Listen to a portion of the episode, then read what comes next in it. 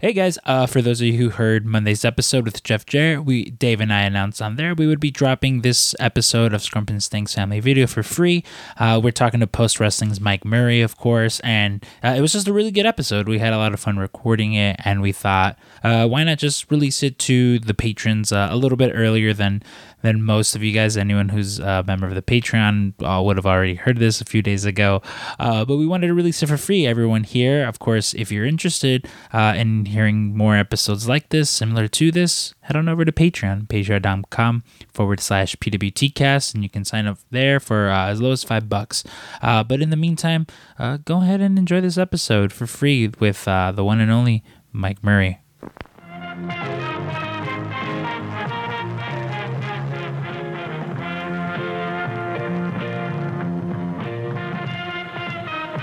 Bang bang, what is up, you guys? Welcome to this week's episode of Scrump and Stank's Family Video. I'm, of course, Scrump. And this is Stank. Stank, one of the movies that I've been wanting to talk about probably since I saw it. Um, and spe- specifically now that we're doing, you know, like horror, Halloween themed movies, has been Train to Busan. And I know you're thinking, like, oh, great, like another fucking zombie movie. Like, you guys just did Shaun of the Dead, uh, which was you know, when I originally saw this movie and people were telling me to watch it, that was kind of my thing. Like, oh, great, like another zombie movie. Like, I'm I'm sure it'll be fucking fun. Um, and then there, I found myself like, you know, by the time like the movie's like, uh, you know, in its third act, I'm literally on the edge of my seat.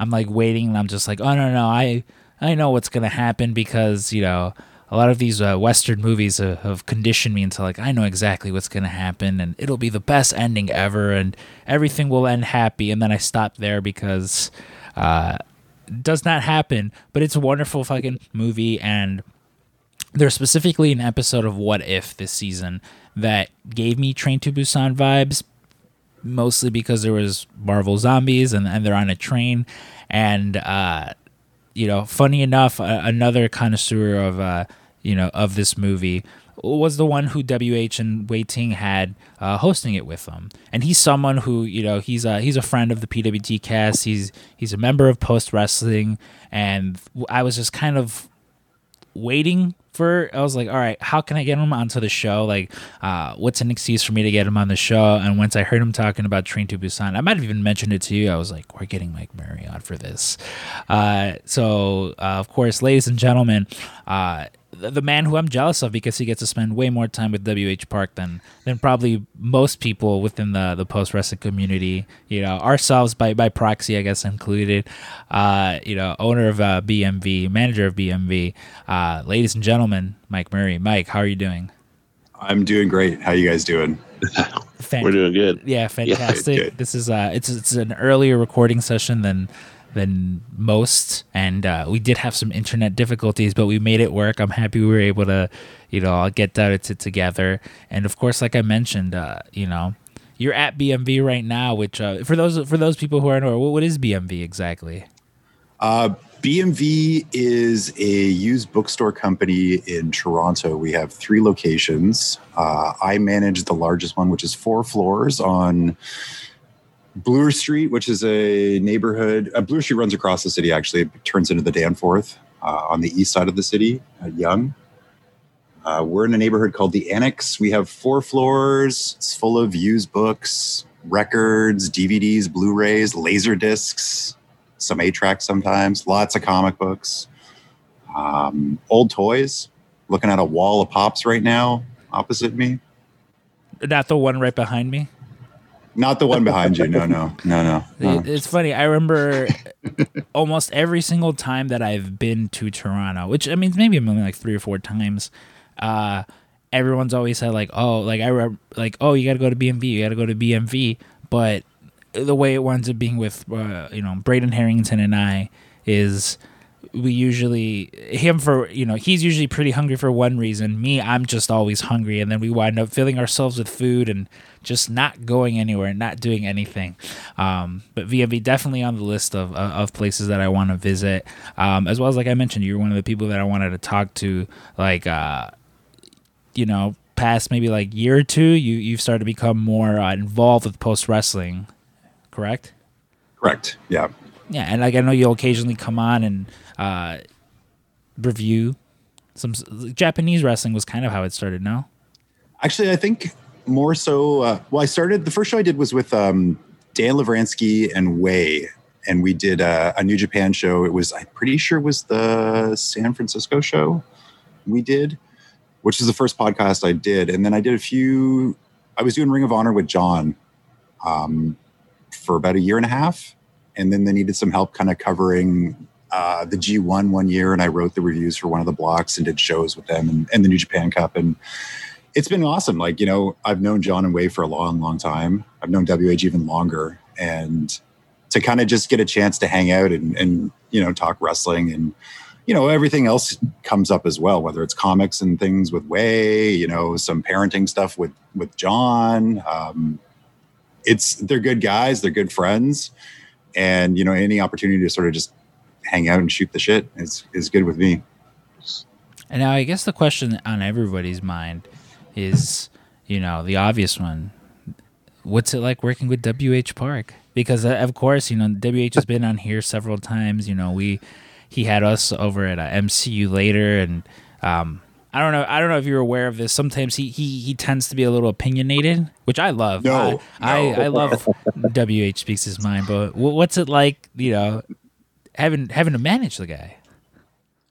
Uh, I think the WH that you you have on a podcast isn't necessarily the same WH that you have coffee with in the morning. Mm-hmm. Um, not to not to pull the the curtain back too far, but I, I we all project something when we're doing this, you know, of a little bit more of what we are or a little bit less. So I'll just leave it at that. He's a good guy. He's a really good guy. I've been friends with him for over 20 years. Okay. So, yeah. See, I, I I know that much and as far as he's a good guy because he uh before we actually physically met, which it would have been when I met you as well. It was when they did the live show in Toronto, John and Wai. Uh, I kept joking with him that he needed to take a uh, Young Bucks Kenny Omega pose picture with myself, him, and Braden Harrington, and he refused. He said there was no way he would do it. But ultimately, he he relented, and, I, and the picture comes up. I, usually around his birthday uh, is, is, when I tend to post it because it's just one of my favorite pictures. As even then, he's no selling; he just has his arms crossed. But uh, Braden and I are doing that Young Bucks pose, so uh, you know I, I got to thank WH for that. But again, so with it being the month of October, um, you know, uh, how big is Halloween with your family? You know, like is it uh, is it one of the the more celebrated holidays? It's number two.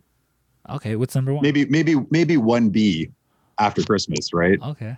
Um, we have tried to stretch Halloween for at least a month to even starting it mm, celebration wise, sort of into September, I would say.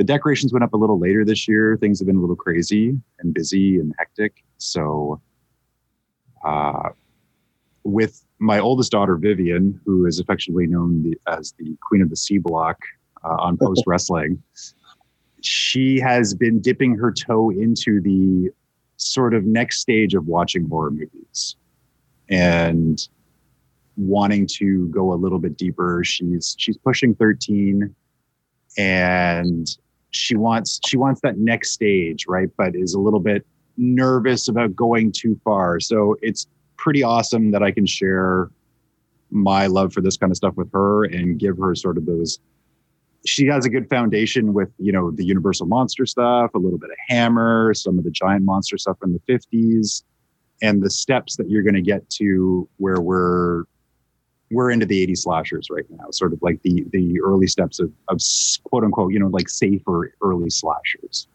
uh, dave as a father yourself like what what's that like? What was that like for you when you know when your daughter uh, wanted you know no no more of the kitty stuff. Let let's watch some of these fucking eighty slashers that you know everyone's always talking about. Well, you know, I'll be honest. Um, like when it comes to my daughter, I tend to let her look at stuff like that earlier, and I think that I think that's a function. Like my uncle, like when I was really young, one of the first movies I remember seeing was uh, Night of the Living Dead, which like really scared. I was like really young, and then like The Exorcist, I saw really young, and uh, I don't know. It it kind of like it terrified me when I was a kid, but like it also like intrigued me, and it was also like a cool thing to say. I saw The Exorcist, you know, when I'm like eight, you know. so like for, for my daughter, she was never really into scary movies, um, but um, like I, she, I think she's just now really getting into it. Like, um, like the Danny McBride uh, Halloween. She didn't see the first one, but then when Halloween Kills the trailer came out, she's like, I kind of want to start watching Halloween. So we we watched uh, like the original John Carpenter one, and then uh, you know the newest one, and then last night we watched Halloween Kills. So you know she's watched Walking Dead with us. You know a lot of horror adjacent stuff, but she's never really been a big like horror person, which actually surprised me. Like when Train to Busan came out, um, you know, because I'm half Korean, and then she's always trying to uh, c- kind of immerse herself in the culture a little bit. So when Train to Busan came out, she really wanted to see it, and uh, it, it's actually it's actually one of the only subtitled movies that my wife wanted to watch, and like we you know we watched it as a family. We cried, you know, like a lot of people probably did, and uh, I think this movie in particular really kind of whet her appetite towards that sort of thing. I mean, I know it's kind of speaking specifically with like Korean films. Like, I, it definitely did that for me because I remember watching this, and we have a coworker of ours, uh, Jimmy, and I remember just like, yep. I think like I tweeted where it was like, "Hey, can anyone recommend some good like Korean?" And he made me a whole list. You know, it was like a two part tweet of like, "You should watch this, you should watch that," um, because that, that I I think that was more so a thing when like Parasite came out that a lot of people were like, "Huh." You know these uh uh, people outside of America also make movies, you know, um, which is like, yeah, everyone's making them and they've been making them. Well, well, well, I'll say what's weird. Like I've had this discussion with Jimmy. So growing up Korean, for the longest time, it was, uh, it was just weird. Like, you know, there would always be like the, the stereotype that, you know, they, they own convenient marts in LA and shit like that. And then like, you know, there's Korean food we would bring to lunch and it would smell funny to some people and you'd get made fun of. And then, you know, fast forward to now, I, I think there's been like a slow burn over the last maybe 10, 15 years where people are really, one, South Korea has really been stepping up not only their output, but like the quality of their output.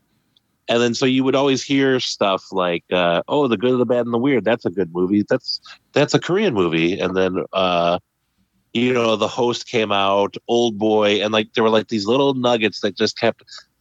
And me, I remember my my mom would go to like the Korean video store, and it would be like horrible. Every movie she watched had like weird, like harp synthesizer music, and everything looked like a like a soft shot uh, uh, soap opera.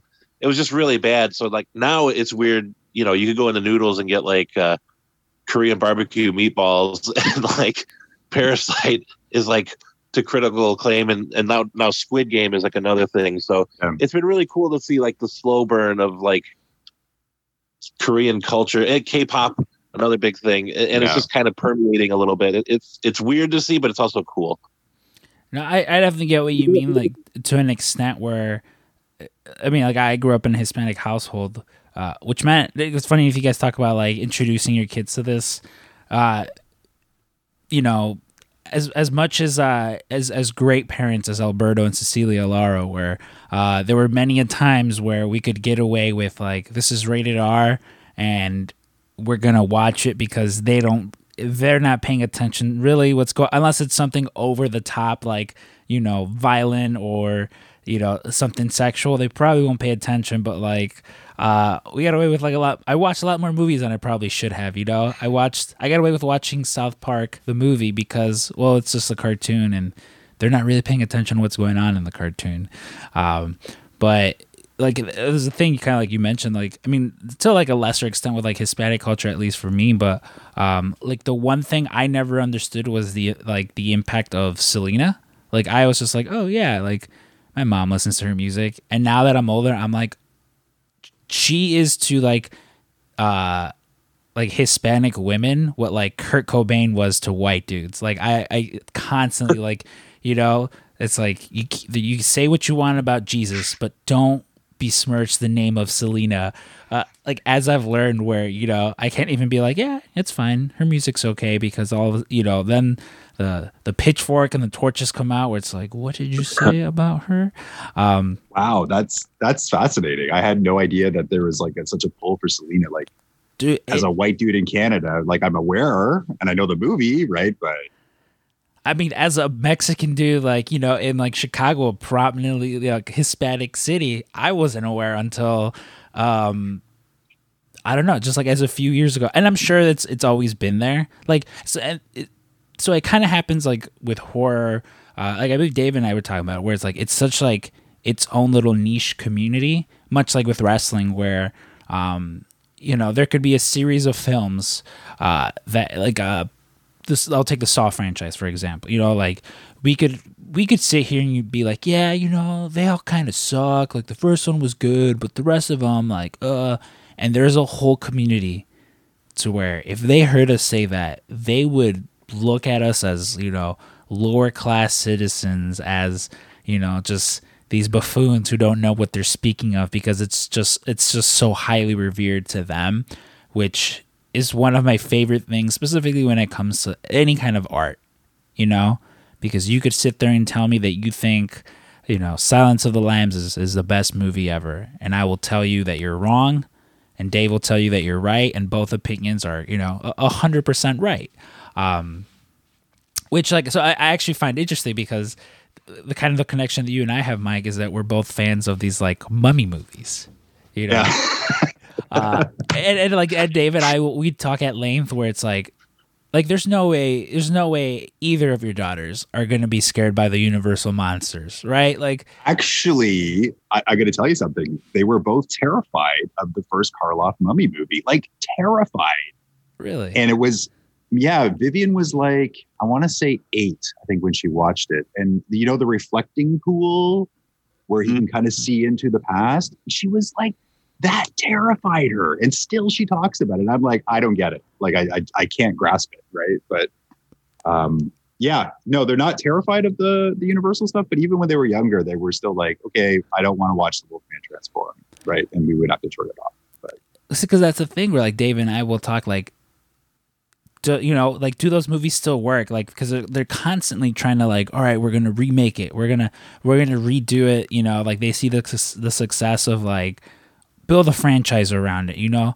Marvelize the, the the you know universal monsters but when you have like chucky and and and ghostface and freddy krueger it's like well you know like are they really gonna be scared of you know a mummy or you know a, a, psychotic doll running around and like you know hiding in plain sight? And it's just that's interesting to me you said that that actually did get them.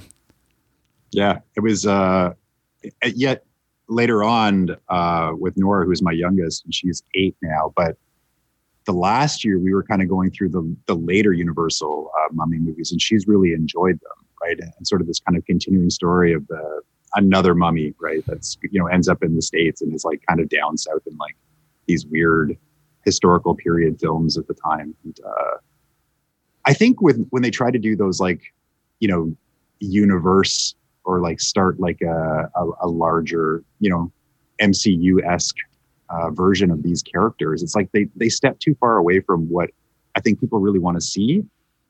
Like we still want to see the mummy wrapped up in bandages you know? We still want to see dracula with a cape. Like the, those sort of iconic images but how do you make that? I don't think that needs to be r rated as a horror film right? I mean you can do like a, a pg-13 kind of thing and, and still have that sort of iconic imagery and find a way to make those stories work i think everybody wants you know hard r and their horror and stuff but you, you still need those sort of like earlier steps for some kids films, you know, that that that families can get into. You know, things like the Addams Family. I know it's not technically a horror movie, but there's still aspects of it, and kids love that stuff, right? And they, if if they see that, and there's sort of like another step that they can take before you get to Halloween Kills, because that's a big that's a big leap between these yeah. two things. Um, on streaming services, on, at the theaters, you know, at the Happy Meals at McDonald's. I mean, when I was a kid and, and we had the Lost Boys and we had uh, Monster Squad in particular, right, where you had all those sort of iconic Universal horror uh, characters kind of redone and a little bit more of an update. Like th- that was amazing. And like my generation of sort of like mid 40s, you know, that that movie still resonates with us, right? And we, we all have like good memories of watching it, and, you know, can quote lines and blah blah blah. But no, I, and I get that because there yeah it's like with horror in, in general it's like sometimes i i've felt with like like and, kind of talking with dave about it with like a lot of mo- modern horror oftentimes they try to go for like the shock value more so than telling like an actual story because it's easier specifically in this generation to be like oh this movie's really fucked up and you know just watch everything and uh for for those of people unlucky right now listening to the audio we're, we're getting a, a nice little cameo guy. from WH Park. Shout out WH Park. Um, yeah, oftentimes I feel at least they just they try to go for shock value and just more so what can what can they throw on you that's going to be you know uh, talked about on Twitter and and Reddit as opposed to hey let's tell like a really good story because like at its core really that's what you should be telling. Well, Um, I, I think too, Mike, like as a fellow parent, like I haven't even thought of it from that perspective, but you're right. Like so often when, when you have kids movies, uh, like uh, for instance, we'll say, uh, I can't, I can't remember the name of the, mo- the one with Gru in it. Despicable Me. You'll, you'll have all these like movies that are meant for kids, but like they're really winking at like the parents a little bit or yeah you'll have like a regular horror movie and I, I think really we started seeing more like gore porn style movies like hostel came out and saw and that's not stuff you could take your kid generally to see and then when you had like all the 80s slasher flicks it was always like camp counselors doing it constantly and like boobs are hanging out everywhere and you're like Yeah. oh like it would it, yeah it would be nice to be able to take your kid to i don't i don't want to say something wholesome but something that treats it seriously but is not like gratuitous in its in its sex or you know i'm not seeing someone's spleen leaking out of his butthole because some guy stuck a hook up so you know what i mean like there there should be a market for pg-13 there's a little bit of cursing and stuff you know stuff to make the kid feel like okay, I'm watching something a little extra, but not like gratuitous, not not pushing that limit of good taste where even adults are kind of like, ugh. And I think, yeah, I- I think for some reason it's either a kids movie that's that's trying to be a little too smart, or it's explosive violence and like stuff that like I remember I took um, my youngest stepson to go see Ninja Assassin Yep. and Okay. he he was like uh, I know it's not a horror movie, but like he was I think like 13 or 14 and then there like the beginning scene there's just limbs and blood flying everywhere and he actually said I feel kind of sick watching this. And then like me I, as a me as a young kid I would have been like, "Oh, this is rad ninjas like, you know, cutting people up. That's great." But like there there is no intermediary step. There's like kid stuff Scoo- you know, Scooby Doo meets Dracula, and then all of a sudden, people are getting like their limbs drilled into chairs and stuff.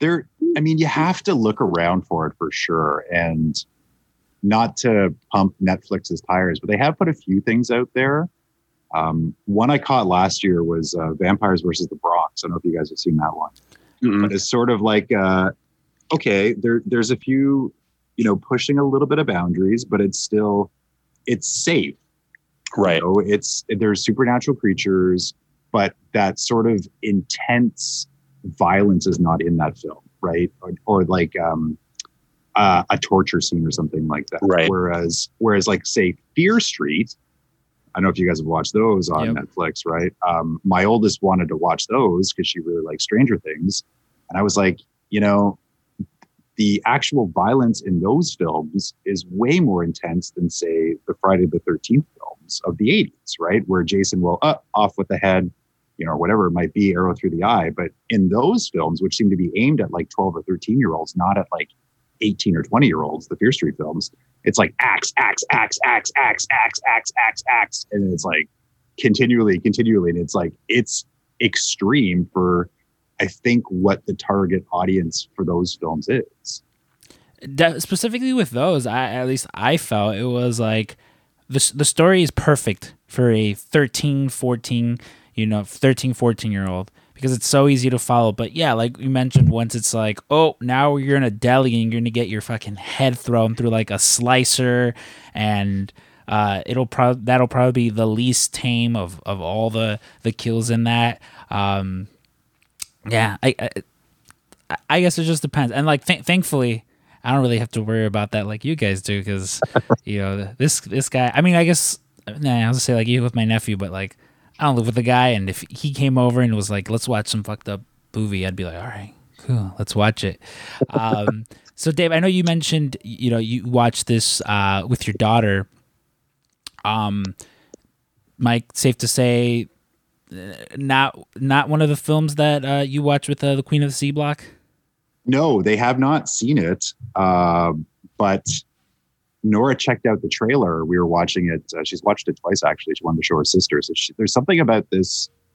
I think that she recognizes from What If, mm-hmm. um, the imagery, the, the zombies on the train. But I think she's also intrigued by the fact that a, it's a kid, mm-hmm. right, and what the story yep. is, and b, she too wants to push a little bit of her boundaries, right, and she's she's grossed out and she's scared by the trailer, but it's like I think I want to watch it, you know? And she's eight, she cannot read the, the subtitles that quick, right? So dad would have to read them. But I also think like, man, maybe it's not, you know, appropriate for an eight year old. Maybe the 12 year old can handle it. But so it, it's funny with, so with this film in particular, um, of course, you know, we're, we're talking about um, 2016's uh, Train to Busan, which I wasn't aware of it until, like I mentioned, maybe about a two years ago or something like that. Um, but I do love this. I love discovering that these, you know, there's plenty of movies like this. Um, of course, it's uh, it's a horror movie set on a train for the most part. You know, they go from Seoul to Busan, and at some point there's a, a chemical leak at a at a biotech plant, and everything just goes to shit. You know, our main character, he's uh, he's divorced from his wife, and he's an absentee father to say you know it's i think it's safe to say that when he gets his daughter a, a Wii, and she's like, I already have one, you know. Yeah. Um, and to to me, to me, the thing I love most about the story is that, um, one is it, the setting of it because it's very it's very much one of these movies where I can put myself into it, where it's just like, well, which of these parties am I going to to choose to be with? You know, am I going to to be the more reserved? Like, no, no, no, we're gonna stay in here, barricade ourselves, not let anyone in, anyone out. Like, we'll just we'll figure it out. Or am I going to to put myself in survival mode and you know try to try to get out, try to make it safe because, um, one by by setting it in a train, I felt like oh okay, like I, I dig this because uh, funny like I don't know how the train system is set up in Canada, Mike, but like David and I mentioned, like at some point they're going to do an American version of this, and nobody will be able to relate to it because uh, if it's not like shitty city trains, uh, like there's like metro trains. I'm like, but I don't even know how many people really take those. So it'll be one of those like, let's make up this fake beautiful train infrastructure that's so easy for everyone to use and um, yeah, like I, I, you know, for myself, I thought it was really fun setting it in that scenario because you're kind of stuck. You know, like there's really nowhere for you to run, and you know there, there's always a trope of someone's been bitten, and and they're not going to speak up, they're not going to say anything. Uh, but what were some of your guys' general impressions the first time you watched this film? Well, go ahead. Sorry. Well, for me, um, so I I've been on a long train ride from Washington State to Illinois. I can't I can't remember. I I want to say it was like three days or something, but um, this is when I was probably like fourteen. Um, so this was like uh, this was an Amtrak trip, and I remember being on there, and there was a friend with me, and one I remember how bored I was. Like there, there literally is nothing to do and nowhere to go Um, there was like a little lounge car, and they had like a little dining car that we could go to. Um, but yeah, like if anyone's been on a train for any period of time, you know how like restrictive it is, and then especially now, like in COVID times, you you don't want to touch anything, and you know there's always some weird person on the train. Uh, so it wasn't that much in this movie like that, but those those trains seemed really nice. But just the idea of being stuck and like if the train's going, you really can't jump out because you'll hurt yourself, and it, it's just weird. It's it's like this perfect storm of different people from different levels and lifestyles and you know they're all faced with this common threat and yeah like what side what side do you go with uh do you sit in the train with all the assholes trying to lock everyone out um do you form a gang like i really do feel like something like this would bring out the actual character of people and then just like with every zombie movie you know, there's that discussion. What would you do? Oh, I would do this. I would have barricaded that with all the boxes from the supply cart. And you, you think that, but like in the moment, it's different. I mean, I'll give a good example 9 11. How many people have you heard say, if I was on that plane, I would have stopped those, you know, three or four guys with box cutters? And it's like, but when you're in that situation and you're confined and it's one linear path, like you don't know what you would do. You don't want to make the wrong move. You don't want to make it worse. So yeah, the, that's what made this kind of interesting rather than like most zombie movies where they're they're running or they're hiding in a building or something like this. There's really the train's filling up and it's pushing you towards the end of you know either end of the train. Um, I thought it was like a really interesting premise, and I think that's why like it was so warmly received because it wasn't the same. We're stuck in a mall. What do we do? And we're the real zombies, you know. So um, I don't know. I, I thought it was a really novel idea of putting it on a train. So the train in Canada goes across from one side to the other, and people will sort of take it as uh, a vacation right? You get to see everything from the mountains in BC. You head all the way out past Quebec to the Maritimes. There's boring plains in the middle, but it is, I don't want to say elitist, but it is definitely aimed at sort of a upper crust vacation to do something like that, to see the country. More common would be you are in Toronto and you want to go to Montreal. I'm taking the train right? And it's going to take me from downtown Toronto. It's going to take me to downtown Montreal, or I have to go to Ottawa. I'm going to take it that way. That would be a little bit more of a, a common train ride for a few hours to get someplace for my generation or younger, let's say, right? The train to Busan, I thought was really clever in that it was a great way to get, like you said, sort of all these different characters into one area you know you're you're whether it's not you're not at a mall so if you're at a house well how do you get other people outside of the core group you know that are going to see things differently or have different ideas? But also the layout of the train where you know you're going in one direction but the train itself is almost like stages like in a video game or levels right where you can yeah. you can still create barricades and blocks and get through but what's in the next cart right? And it, it builds up a little bit of suspense. It gives you you know uh, a structure even within the train of of the action of where you're what direction people and the characters are heading as well right? And things to climb over and things to use that you know you're not going to have in a mall but it it's almost handcuffing the situation as well and the clever storytelling that they do in this. And some of the action shots are incredible. I i particularly like the the other cast of characters that we sort of include along with our main characters. Um, you know, of course, we have a man, uh, and I'm very bad with the names, so I apologize. I will do my best. But uh, Yun Sang, who it's him and his pregnant wife. Um, you know, there's this like CEO, COO type of character who just off the bat you can tell he's kind of a dick and really kind of only cares about himself. You have, of course, the the high school uh, baseball team and and the cheerleaders.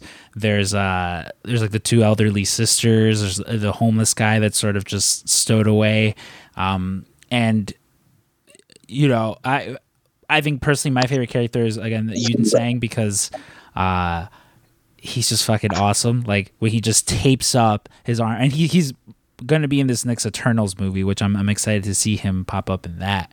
But uh, you needed you sort of needed this this sort of character, you know, because of course like our um our main character as, as much as we can sort of relate with like the internal struggle of like he sort of comes to terms with like all right i've kind of been a shitty dad now but now it you know now it's time to shit or get off the pot. And as far as like i have to protect my daughter. I don't know what's going on but clearly something is up. He's not the physical type. So you know you were never going to see that sort of like you guys go ahead i'll stay behind and fight off everyone. Uh, you know, but with the character of, Yoon, of uh, Yoon Sang, definitely fits the bill. You know, again, you see him tape up and just ready to start just fighting zombies. You know, like mo- everyone else has sort of their weapons and stuff. And it, one of my favorite scenes is just that he has just resorted to just classic. He's gonna go to fisticuffs with these guys, and uh, very much, uh, you know, very much my favorite character. Um, I, I think in the film because again, it's like you feel for the guy. Here's you know his pregnant wife and what else what else is he what else is he to do? He has no weapons aside from well you know get her to safety and then hopefully i can fight these guys off. I really yeah, like the I, old ladies. Yeah. I thought they were awesome. Oh, go um, ahead sorry. oh, well that that that one guy they don't actually say it but i think it's it's implied that he's like a wrestler or an mma fighter. Because like when we first see him, he's kind of dressed like Antonio Inoki, but like to me, like just seeing him, like one, he's one of the more tragic like deaths in the movie, and you kind of look at him, and it's so easy to take a guy like that and just make him like a brute and very curt with everyone. But really, he ended up being one of the most lovable people. Like there, there were just little moments all throughout the movie where you know, you could just see the kindness and, and like he could have easily fucked a bunch of people over at several different points in the movie. But he's like, come on, come on, run here. Let's help me hold this door. And then it's just so sad when he gets bit and you're like, oh no. And then, you know, he looks at his wife and they have an understanding like this is, I'll hold it off, run, please. And it like, that was one of the moments where like me and my daughter kind of were shedding tears a little bit. I was like, oh man, it, it sucks because someone like that you want to see make it to the end of the movie. But if it's not for people like that, you probably other people don't get to the end. You know? Yeah, it's. It, yeah, again, it, it's unfortunate because it, it's and it's it's a trope with every one of these zombie movies. You know, there, there's going to be there's the one character you're going to get emotionally invested in, and unfortunately, you know, if you're lucky, if you're lucky, you'll see them make it to to the third act. Um, one of the scenes uh, in this movie because of course you know so they make it onto the train and that's when you know there, there's a woman an infected woman who comes on she uh, of course sort of helps spread this this virus amongst everyone on the train and you know again our main character he kind of based on on the news that they're you know hearing he kind of realizes like oh fuck it's it's connected to his job which yeah. in a scenario like that you know when when everything is going to shit, the last thing you want to hear is like, well, it originated at BMV. And, uh, you know, we're, we're trying to figure out what happened.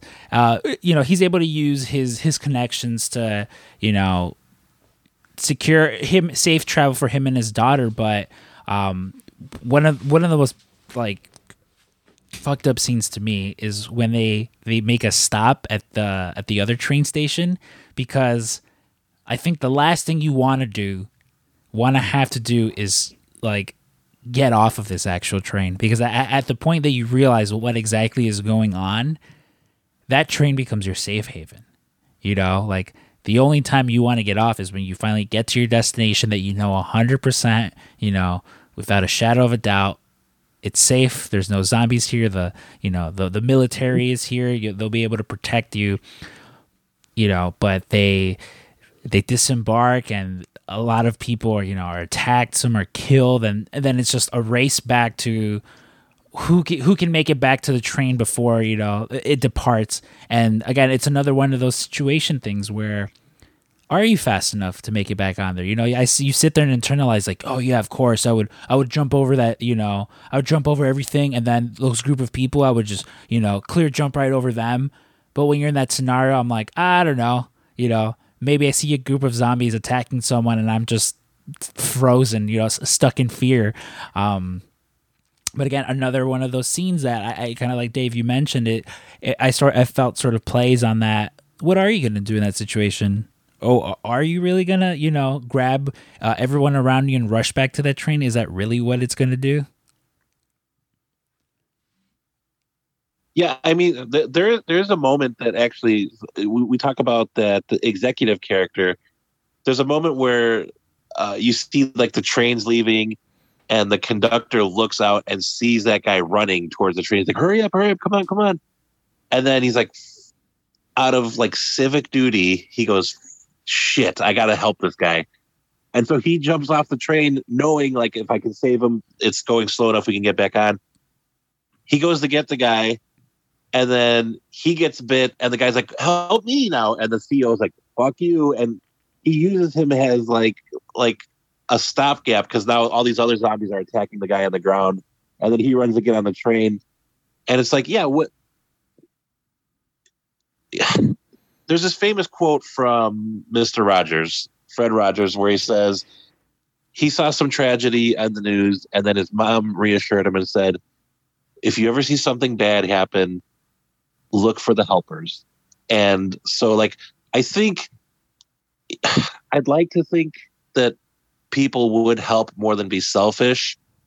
Um, but I don't, I don't know anymore. Like, the way the world's been for like the last five years or so, it's it's tough to say who you could trust, who would say like me for sure. I would be a liability. I'm a big fat guy, so like I'd have to rely on my stealth and my cunning. if it came to a point where we're in a group and zombies are chasing me, I'm definitely going to be the guy that falls down. I'll be like, just go. But um, yeah, like this movie was a great way to see like different groups of people and how they would help. Like like the dad character, the the one that's kind of a shitty dad. You look at him and he's not physically imposing, and then judging just by the relationship he has with his daughter, you might think this guy might be a weasel, right? Like I I don't know if I could count on him because his own daughter can't count on him to be present. And then he rises to the moment, and, and you know we talk about the what if scene he actually does Captain America stuff with a shield. It was really awesome. Like I completely forgot about it until you know rewatching it. Um, but I don't know. I'd like to think, hopefully, there's some hope for humanity that there's people that would be good and would help and would be altruistic, like uh, like the homeless guy. He he does it a couple times in the movie where they're in the train station. The dad's getting attacked by someone and he runs and he's terrified and he throws a coat over the zombie. And he's like, okay, that's all I can do. And he runs off and then, you know, he makes a sacrifice play at the end. Um, I think it's moments like that that make us feel good when we watch a movie. Like these are people banding together.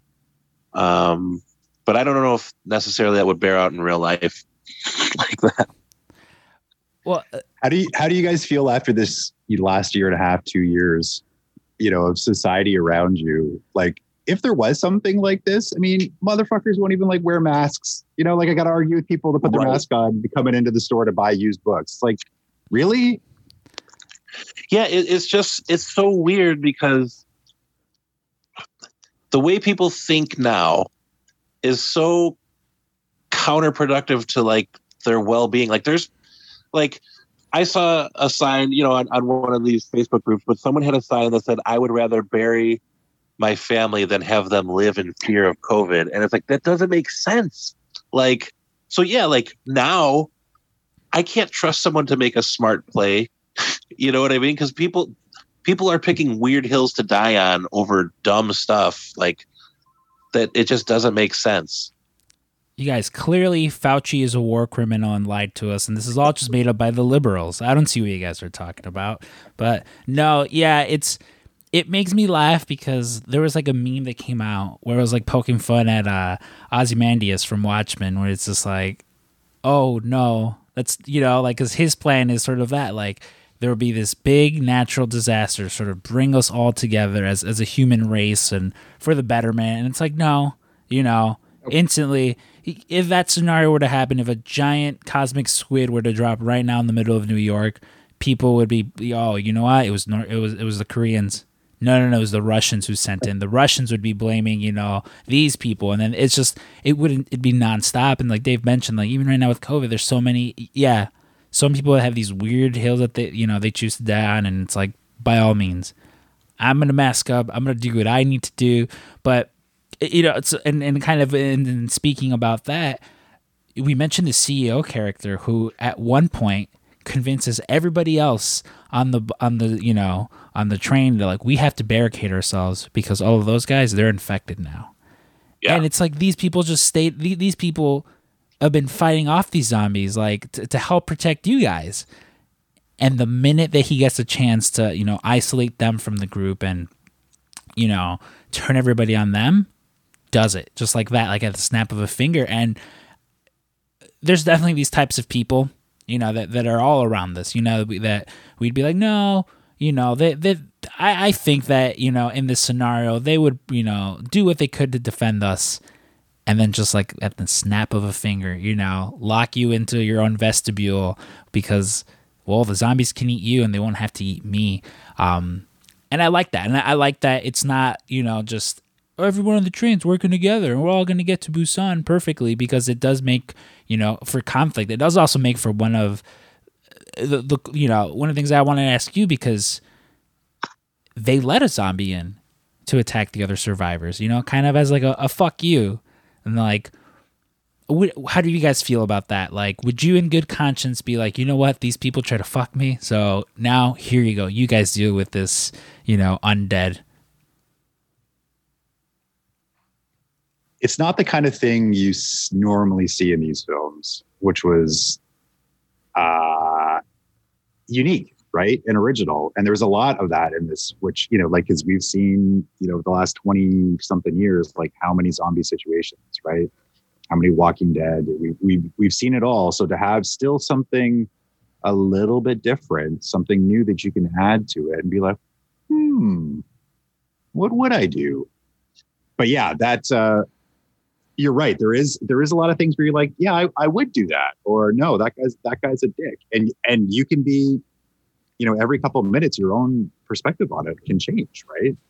You know, I, I can I can see that guy being like, I just want to get home to my family. I don't care about all you people. I don't know which I don't know what you people have, right? And you know, because during this, you're like, you know, when I say this, I mean the situation that we've been going through, right? It's like, yeah, I I don't know what I would do, you know would I would I be okay if someone was like hacking and coughing? And do I want to help them out? Hard to say. Hard to say. Yeah, I, I, I, if I'm being completely honest with myself, if if I was in the position where I thought someone was actively trying to fuck me over on the train, I would probably let the zombies eat them. especially, especially if I'm with my daughter. I'm thinking, okay, I'm trying to get my daughter through here. Uh, I'm also, you know, aware and scared for my own safety. But then, like, if I'm making the altruistic act and I'm like, I'm going to help, I'm going to help uh, as much as I can stop these zombies from reaching everyone. And I've put my neck out, and then someone's like, yeah, but uh, all I care about is myself and fuck you. Like, I think I would be mad enough in the moment, and I'm not proud to say it, but I probably would. Yeah, okay, here's what's happening now then because of your actions. But it's just, you know, and then there's also that scene where um, the one older sister, she's just sitting there and she's saying, she's just looking at everyone be animals to each other, and she's like, this is all shit. And then she just walks up sees her sister, you know, says thank you, and then opens the door. You know, I do think there would be people like that that are just like, what's the point? Like, why fight? Let's just get it over with. And then there's also the thought of how much of this is going on outside of the train. Like, we're experiencing our own little horror movie here, but it's probably worse outside. And yeah, what's the point if, let's say, that whole car full of full of people that were barricading people out. Let's say they all make it out, fine, and now they have to navigate the world and they decide to stick together. I don't trust any of them, right? They're all they're all either uh, non-confrontational followers that'll you know the same type of people when like when Nazi Germany is happening, they're like, all right, I'll just go with this because I'm just going to keep my head down. Do you want to be with those people? Or on the other side, you have the other half that they're all like, yeah, let's uh, backstab everyone. So numero uno makes it out. Like that old lady's thinking, I don't, I don't want to live like this for the rest of my life. Screw it, you know? So it, yeah, it's it's tough. It's such a big morality play with every single pod of characters and individual characters where um you know someone's caring for someone else and wants them to get out but also wants to get out and then there's other people that are there by themselves that just they're the center of their own world and that's all they care about one scene in particular that like i'm like oh I, th- this is the point in which i would fail like this is where i would get up to and then i would cough or sneeze or fart, and then that's where I would ruin anything. But of course, is when they're trying to get through the cart full of zombies, and they realize like if they can't if they can't hear us, yes. then they can't you know see us, which is always it's always fun when you factor in when when, when they introduce their own uh, lore. You know, because everyone will do that. Where it's well, uh, no, now vampire. If unless you invite him in, he can't come in. You know, or it's oh no, no, they can they can do this, but they can't do that and I thought this one was an interesting. You have to stab them in the brain. You have to stab them in the brain. Yeah, I, I thought this was an interesting one because it's very much a game of Jenga. You know, it's like, all right, at one point is that thing gonna fucking topple over and, and make the most noise possible? And uh, again, just one of those scenes where I'm like, I know how clumsy I can be. I know how much even clumsier I can I am when I'm trying not to be clumsy. That I'm like, yeah, this is this is the part where I'd be like, you know what, you guys go ahead. I'm gonna just do me and make so much noise that you know they'll come and consume me. Um, because yeah, that is also one of those things that you never factor into. Like, can you you know can you quietly from one hallway to another, not make any noise, not bump into anyone, anything? Because really, you know, it's not like, oh, Mike, you, you lost. No, it's like, well, now the zombies are, you know, uh, going for your throat. Um, just another, again, another one of those scenes where it's like, okay, this, this is where, th- this is at my, this is at the, the point in the game where I'm just like, yeah, I'm good. I'm tapping out. Um, but you know so uh, as they sort of you know we see people on the train eventually you know they do have to uh, get off of the train. There's there's a track that's being blocked by another train.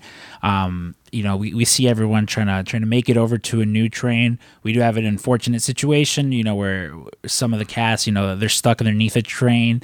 And uh, we do see the the homeless man sort of give his life for everyone else. And I I very much appreciated that because it's not like a negative portrayal of, of, of, a homeless person. You know, very much at least to me, kind of I, I felt and it would have been easy to like, oh, this is the person who was infected and and sort of you know it, it's the reason and this like unwarranted hate for you know that like people have against like the homeless community, but. Uh, again, no, another person who proves himself to be, you know, a good person despite his economic status.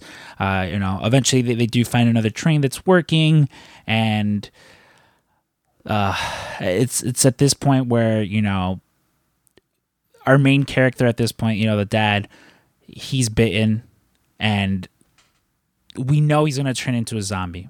You know, he he teaches um, the wife of uh, of the man I, I, forgot his name, but you know the, the pregnant lady. He he teaches the pregnant lady. Yeah, you know he shows her how to operate the train, and then again to me, in one of the most fucking just heartbreaking scenes is, you know, his daughter. She's crying, and and and you know he he knows he only has a limited amount of time to you know sort of say his goodbyes before he has to uh, he has to throw himself off the train. You know, as two fathers how heartbreaking is that scene in particular for you two that like you know god forbid you would ever have to be in the scenario in which you guys are being turned into zombies you know by by the minute but like again, like, as fathers, I mean, for me, again, absolutely heartbreaking. But like, what, what was that? Seeing that for the first time, or subsequently rewatching it, you know, how does that how does that get you guys every time? When you have to think about, I guess, in, in that situation, like what watching it, I'm like, how do you sum up everything that your kid's going to need for the rest of their life in two minutes? or whatever whatever amount of time you have right? It's it's impossible right? And you i don't know about you dave but i was like that was a pretty easy one to like yeah that's hard. I don't know what what what would the words be that you need to say to your kid or whoever it might be whoever's the important person in your life that you know to carry them through you know the the advice the to convey your love for them, how you feel about them, how you want them to be, and you know, care about themselves. And by the way, I'm going to die in the next five minutes. So it's uh, it's an easy one to to pull it like the trigger in your head of being like, uh, yeah, this is what I would say, and I would not have enough time. Yeah, I I agree with you. Like, that was also, you know, it's it's weird. Like I watch a lot of uh, movies with my daughter, and there always ends up being like a weird father daughter sad scene, and we're both like crying. like Logan was one of them. Um, I will say, like this movie, and there's another actual zombie movie that kind of tackles this. He has a little more time, but like Martin Freeman in uh, Cargo, which is also like a really great Netflix movie. Um, he's bitten and he's got like 48 hours and he's got an infant baby and he's trying to get this baby to safety and he knows he's just getting worse and worse yeah it, it's one of those things but like in, in in train to busan as a dad one he's probably reliving all the mistakes he made as a dad like i'm constantly thinking like am i doing enough stuff with my daughter am I doing enough bucket list stuff that where she looks back and she's she doesn't feel like there were things left unsaid or undone. And he's probably thinking I've been a shit dad. and you know, this this inciting moment of the zombie thing really helped solidify like in his head if they make it out i'm going to be the best dad ever i'm not going to take it for granted uh, my daughter's the most important thing. Like all these things are probably going through his head, and then he knows now he can't fulfill that promise he made to himself. And so there, there's yeah, there's we don't have enough time, daughter. Here's here's what you need to know. Please, I'm entrusting you with this lady. Um, and then there's the other thing, knowing you, want to spend as much time as you can, which is what he was trying to do on there before it's too dangerous. And then you know, to keep your kids safe, she has to see you throw yourself off the train, right? Which is another horrible trauma that like now you have to you have to do that to your child in order to keep them safe. There's it's one of those things where there's no there's no right answer. And especially on the fly in the moment with everything happening and everything that has happened you know how how much damage are you leaving with your kid that you can't help her get through right? You've kind of just like dumped her off on someone else and like and i don't mean that in a negative way like this is the, the only play he's got. But yeah as a dad like it was so heart-wrenching because you, you kind of think like well what what would i do? Yeah there's there's you have a few minutes you got to teach her how to run this train and then hope for the best right? As, as your brain is turning into mush.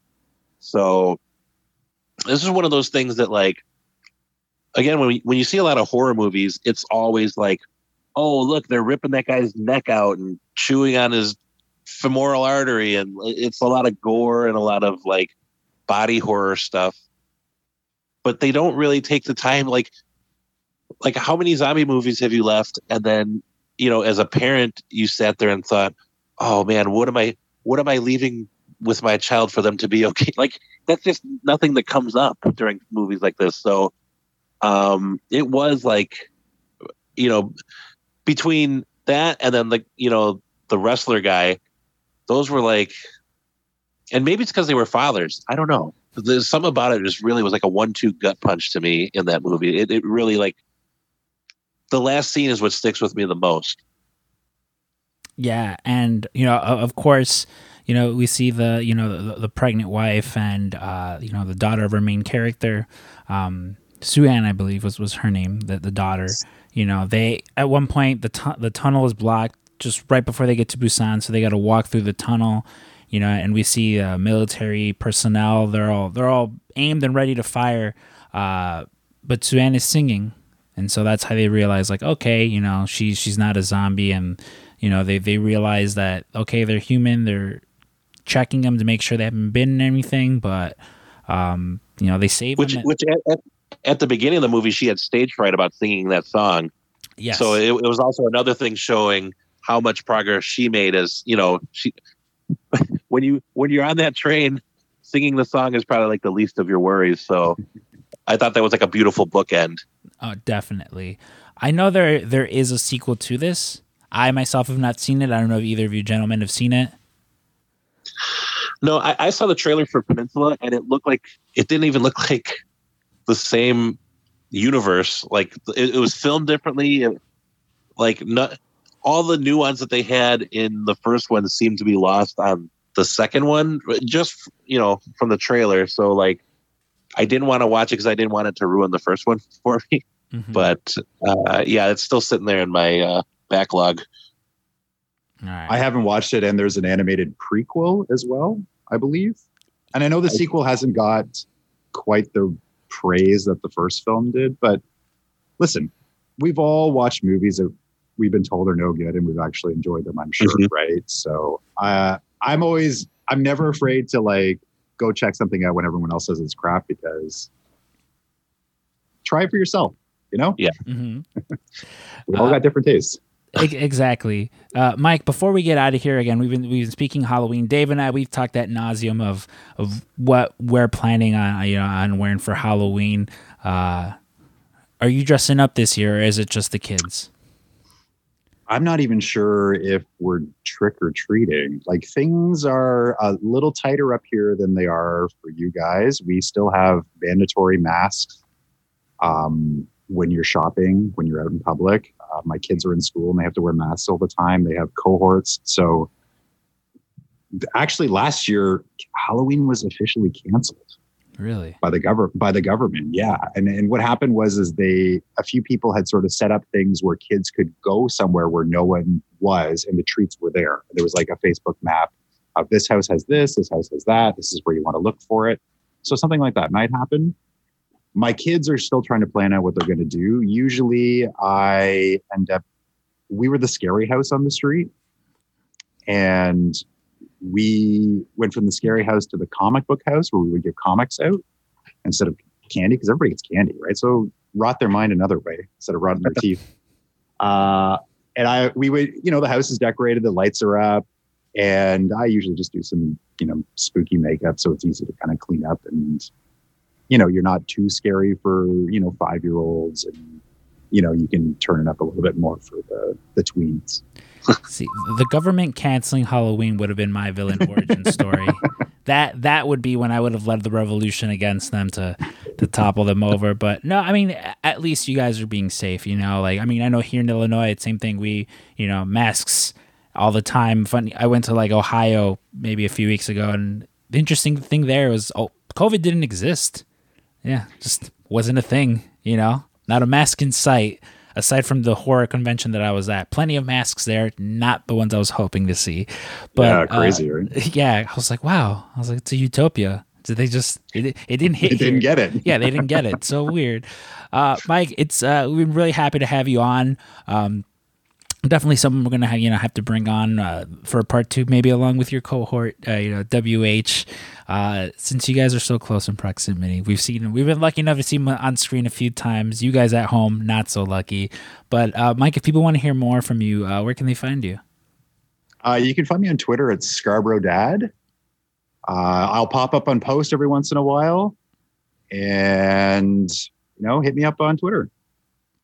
Yeah, my, my not in the secret group though yeah, not the secret group. That's uh, you know, it's I, I, almost feel like the watcher at times in that group because Um, again, with just how busy I'm at work, sometimes I, I'll like, oh, okay, I'm gonna respond to this conversation, and by the time I get to it, you guys are five conversations ahead of me, and I'm like. Well, I still wanted to talk about how much I love brisket, but everyone's having a, a you know a full other conversation. But yeah, you know, follow uh, follow Mike, and um, yeah, you know, thank you again for joining us on on, on this week's episode of uh, Scrump and Stinks Family Video. Of course, uh, for Scrump and Stinks Family Video, I've been Scrump. And this is Stank. Thanks for having me, guys. It's been a blast. All right, we'll see you guys next week.